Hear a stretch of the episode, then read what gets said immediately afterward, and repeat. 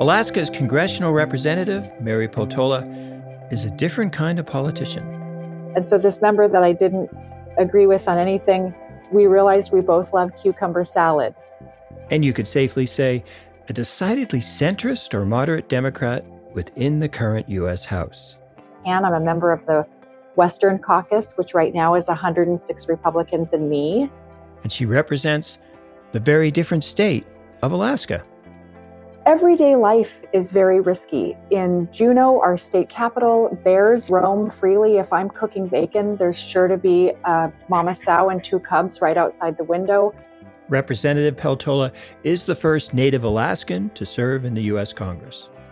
And all of the lessons that are conveyed through hunting, learning to watch the weather, learning to read the land, learning respect for nature and respect for the animals you're harvesting. And she was reelected to the current Congress in a different way, involving Alaska's and the nation's first instance of Final Four voting that places all candidates into a single open primary and then determines the winner through ranked choice voting, where a second or third place voter preference can make a huge difference a moderate Republican, Lisa Murkowski. Senator Murkowski was elected. One of the most conservative governors in our nation was elected, Mike Dunleavy. And then myself, a moderate Democrat. And I think one of the commonalities of the three of our campaigns is we did not spend one second talking about anyone else in the field. I'm Robert Pease, and this is The Purple Principle, a podcast about the perils of polarization for our fourth season, we're focusing on efforts to depolarize our politics, such as through Final Four or Final Five voting. States like Nevada are now seeking to emulate the Alaska model by passing ballot initiatives. Nonpartisan groups in other states are working on opening primaries. The common goal of these efforts elect members of Congress who actually govern. That seems reasonable, but it also seems ambitious considering the growing dysfunction of the U.S. House. We'll speak with Representative Peltola about House dysfunction and discord. But first, we need to understand a bit more about our nation's most purple and indie minded state, where 60% of voters are registered as nonpartisan or effectively independent. Back in 2010, the moderate Republican Senator Lisa Murkowski was reelected by these Alaskans as a write in candidate after losing a polarizing primary. Tonight, after eight weeks, I think we can say our miracle is here. Our miracle is here. In 2014, Alaska voters elected the nation's most recent independent governor, Bill Walker, who formed a bipartisan uh, so cabinet. Um, there were times that the Republicans were happy with me and the Democrats were not. The next day is the other way around. The, the Democrats. And in 2019, a deadlock over the Alaska House speakership was resolved when moderate Republicans broke with their own party to vote with independents and Democrats. These things don't seem possible in what Alaskans call the lower 48, and certainly not in our nation's capital. So I asked Representative Peltola, how are they possible in Alaska? Well, Alaska is unique because we really rely on each other for just day to day survival. And we have such a few number of people in such a vast geographic state. I think people in the lower 48 can't fathom the distances. So I am from the community of Bethel. We're about 75 miles off the Bering Sea. Our nearest town that's bigger than Bethel is 400 miles away. You can only get there through Alaska Airlines on a seven 37 and our commodities are all either freighted in by cargo plane or barges. We have 56 villages in the region that I'm from. My region is the size of Oregon. Um, the region that I'm originally from, we have 56 villages, none of which are connected by road.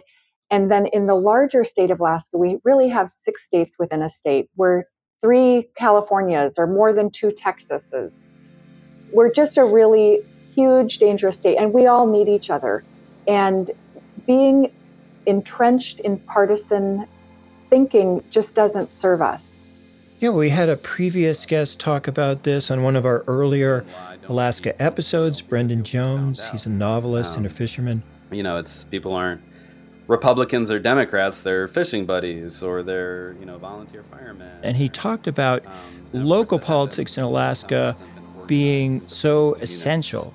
I mean, most of Alaska, I think two thirds of it is called unorganized boroughs. Um, and we have something called home rule, and that's actually written into the Alaska Constitution it's like article. Yeah, you know, like I said, we're so big, we can't really expect anyone from Juneau or Washington, D.C. to come and assist us. You know, we often say no one's coming to save us, we have to do it ourselves. And he's exactly right. We do have, you really see local governance borne out in Alaska and the power and agencies that local governments have you were elected to the state legislature at a very young age, if we have this correct, age 24.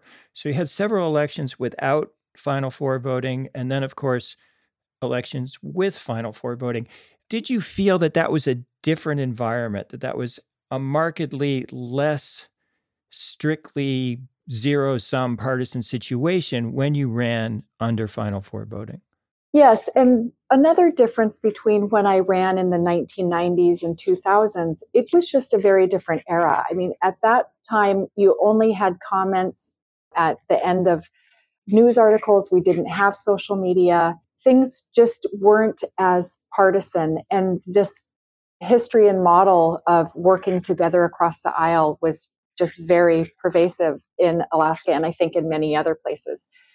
But it is very different. I know that I would not be in this position if we didn't have the Final Four system because I would not have made it through a partisan primary. I am not liberal enough to have been elected by Democrats.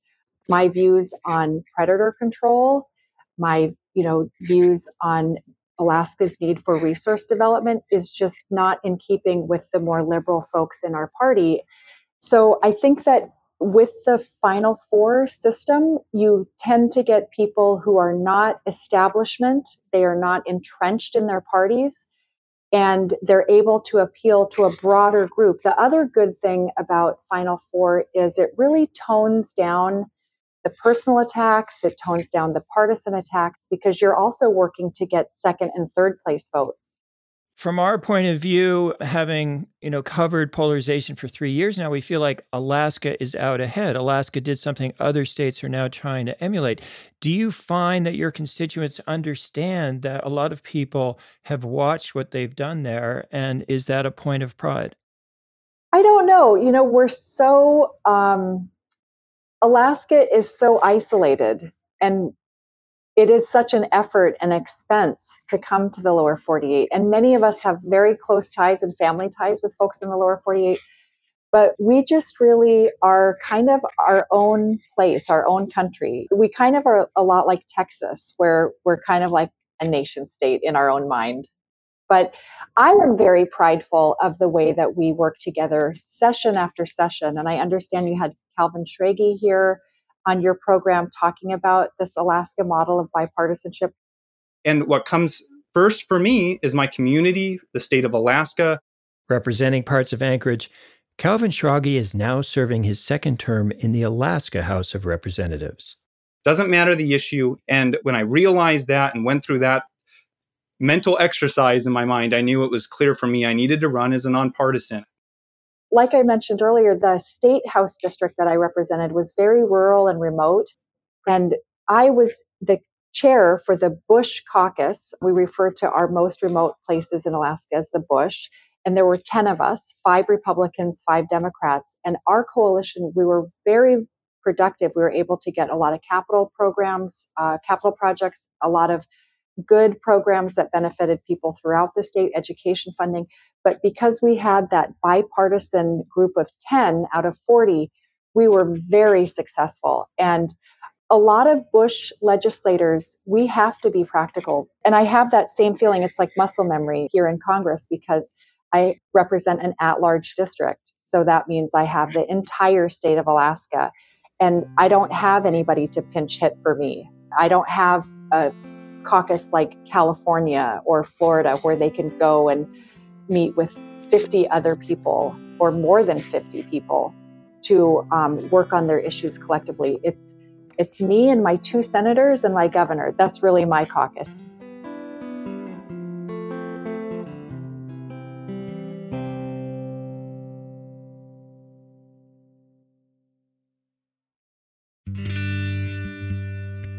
You're listening to The Purple Principle and U.S. House Representative Mary Peltola, the at large, meaning statewide representative for Alaska, our nation's largest and least densely populated state.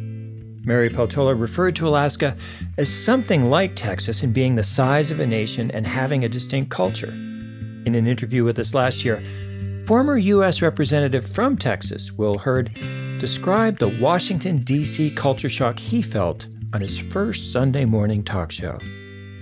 We were doing a roundtable. It was four members of Congress, two Republicans, two Democrats. We're in the green room, and everybody's talking, like, "How are your kids?" And they're like, "Oh, would you like some, you know, some cantaloupe?" Like Peltola, Hurd was one of the most centrist and pragmatic U.S. House members on a range of issues, from immigration to police reform. And I'm like, wow, this is really nice. And I'm a couple months in.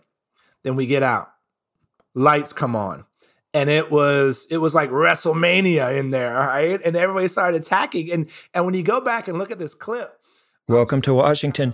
We wondered what was that Washington welcome like for Mary Peltola, arriving in the nation's capital from a remote part of a remote state, where cooperation is essential just for daily survival.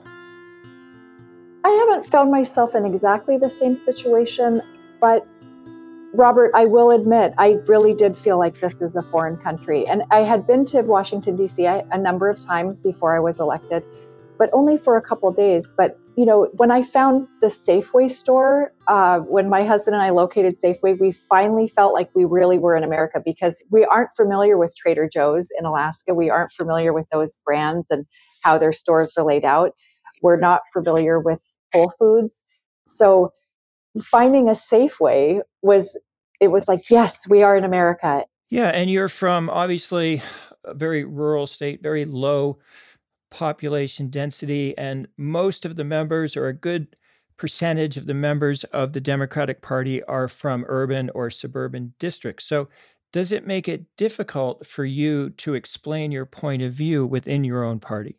Of course but that is to be expected and if people don't know about Alaska, that's my fault because I'm the one who should be telling them about Alaska and our perspectives. So I don't expect people to know about our specific issues. It's really my job to help share that.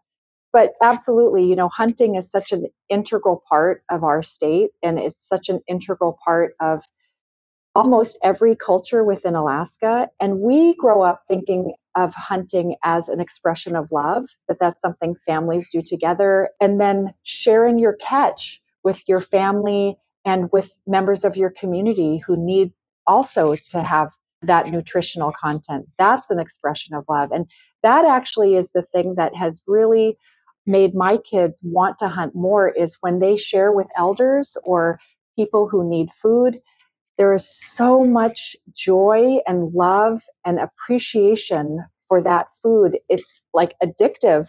When my boys started sharing their harvest, they said, you know, I love hunting. I want to keep doing this forever. But, you know, that's a very different mindset. And it, it doesn't comport with what we're seeing with this terrible trend of violence. But if you'll notice, the people who perpetrate those, the common denominator is extreme isolation and when you're in a community that grows up around hunting, there I don't think that you grow up with that same sense of isolation. Let's uh, change topics just a little bit here and talk about the Problem Solvers Caucus in DC that you are a member of. We've had other members on, and we were curious if during the speaker crisis, when Speaker McCarthy was um, removed you only earn the position of Speaker of the House if you can get the votes. Mr. McCarthy doesn't have the votes today. The majority, the majority, then a motion to vacate seems a little silly because Kevin McCarthy has the majority uh, or has the support of. The resolution is adopted. The office of Speaker of the House is hereby declared vacant. And through a series of votes, uh, Speaker Johnson was elected. The Speaker has not been elected. Jim Jordan is no longer running to be Speaker of the House. This follows this morning's third failed vote. The Speaker has not been elected.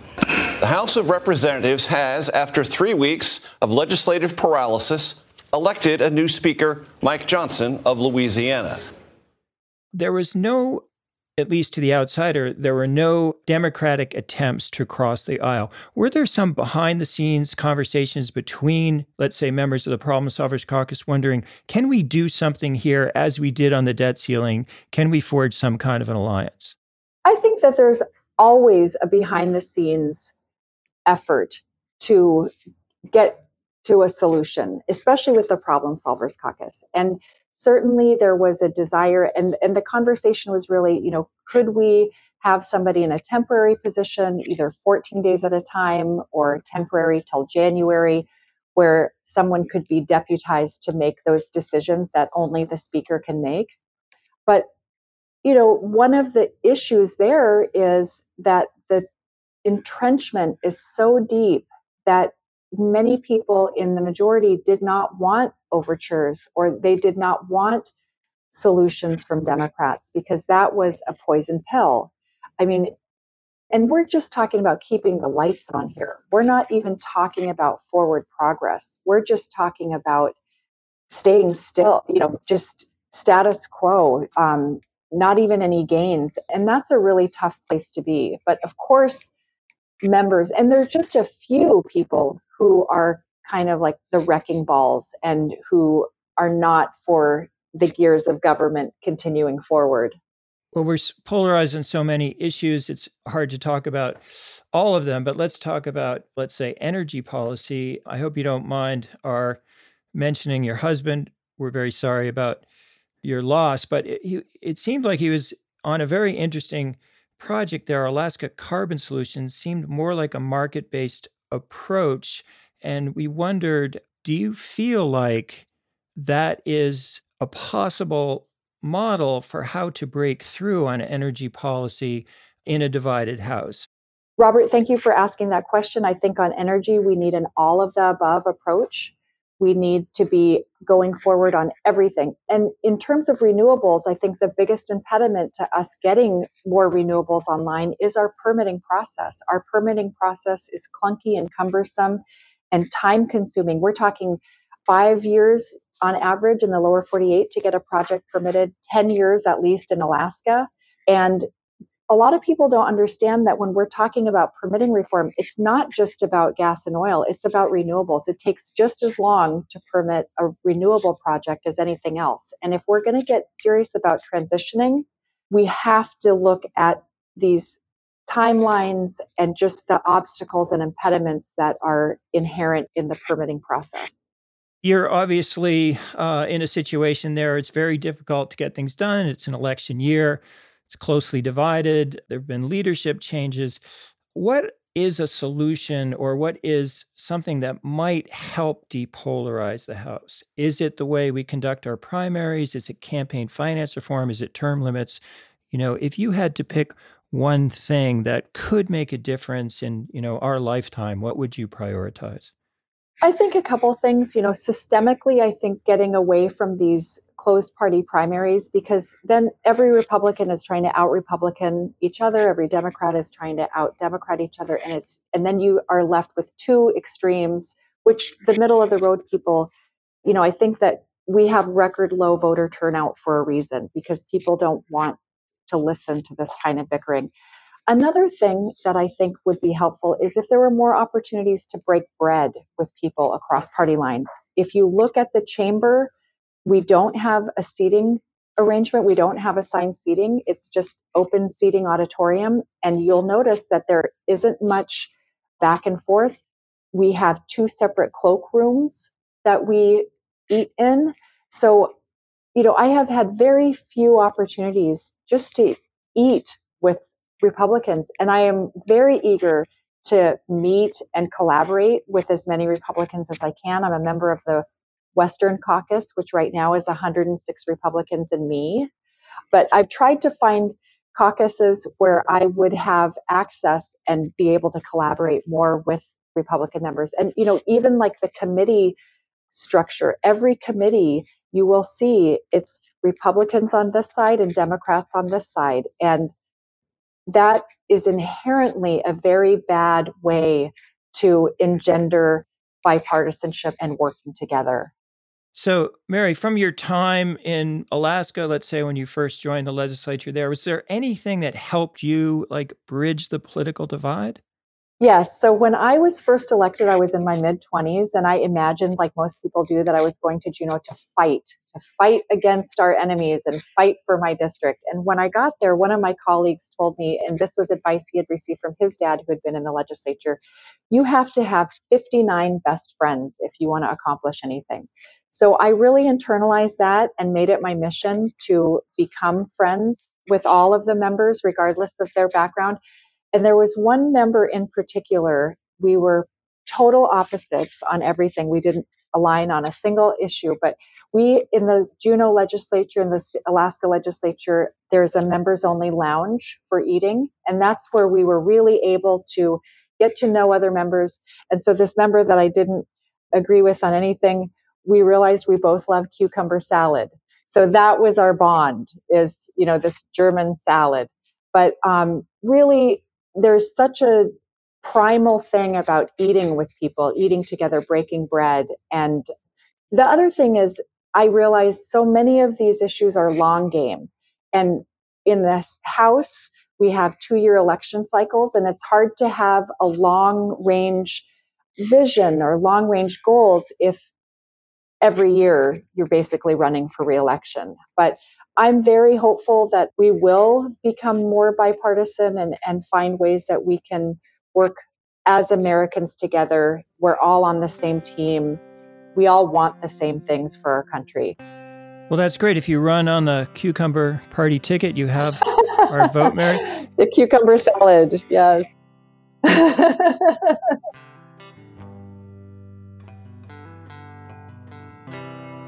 We've been speaking with Alaska's U.S. House Representative, Mary Peltola, a native Alaskan and breath of fresh nonpartisan air in the U.S. Congress.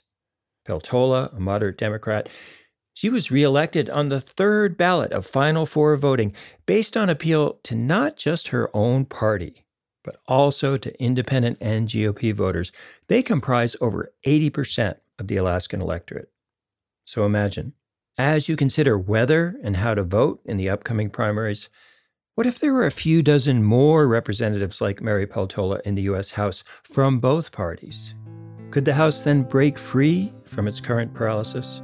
We're just talking about keeping the lights on here. We're not even talking about forward progress. We're just talking about could we solve or at least improve immigration, reach a compromise on gun violence, rein in the deficit in a bipartisan way? Doesn't seem like too much to ask. So we will be asking these questions of candidates, legislators, and nonpartisan election reform leaders throughout the country this season on the Purple Principle, and we hope you'll stay with us. If you're listening for the first time, please subscribe on your favorite streaming app, share us on social media, and leave a review on Apple or wherever you listen to podcasts. Thanks from the whole team here for tuning out Election Year Discord and tuning in for Season 4. Purple Principle is a Fluent Knowledge production. Original music by Ryan Adair Rooney.